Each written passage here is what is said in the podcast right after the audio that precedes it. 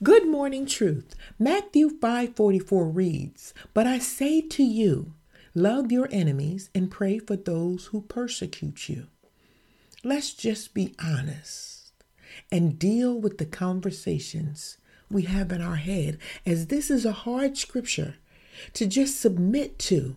As my grandmother used to say, just dry long so.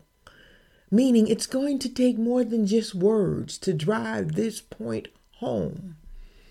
We are often hard pressed on the notion I have the right to be mad with them because of what they did to me. Fact is, you have the right to sin against God. You have the right to spend eternity separated from the kingdom of God, and God will support you in your right to do that. Just know rights also come with consequences and conditions. Still not there? Still thinking, really, God? Do you know what they did to me? Do you know what they said about me? Do you understand how they deceived me? Well, God is saying to you, Did you forget I know all things? And He has a question for you this morning. Is your distaste for them stronger than your love for me? If not, then remember my conditions for loving me. If you love me, keep my commandments.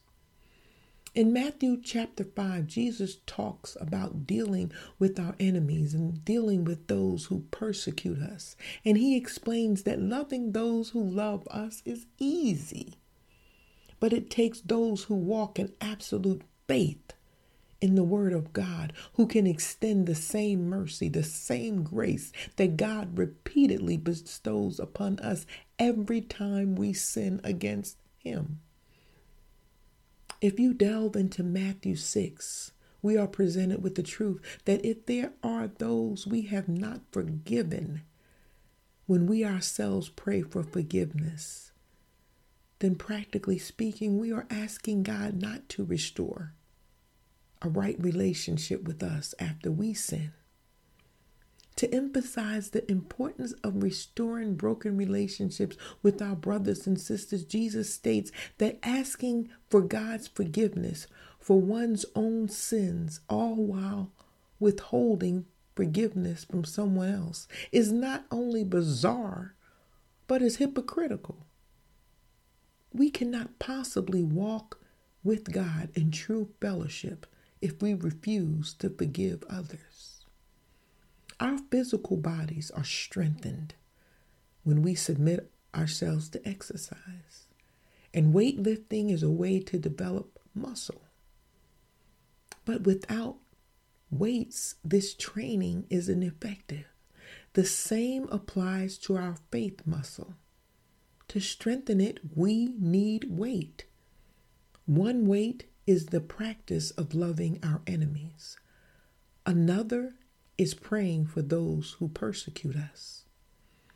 Our ability to pray for those who persecute us is evidence of our love of God and our act of forgiveness.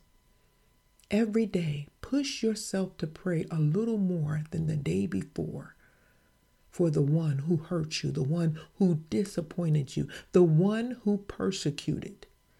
And keep this practice up until God releases you, until you can look at their offense positively as just a stumbling block that encouraged you to move differently, that it challenged you, that extended you some godly wisdom until there is no bitterness or resentment left towards that person or towards what they did or spoke.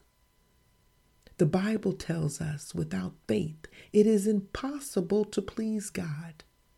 Just that alone should make us excited about exercising our faith muscles. Remember, when you start your day with truth, blessings throughout the remainder of the day is inevitable.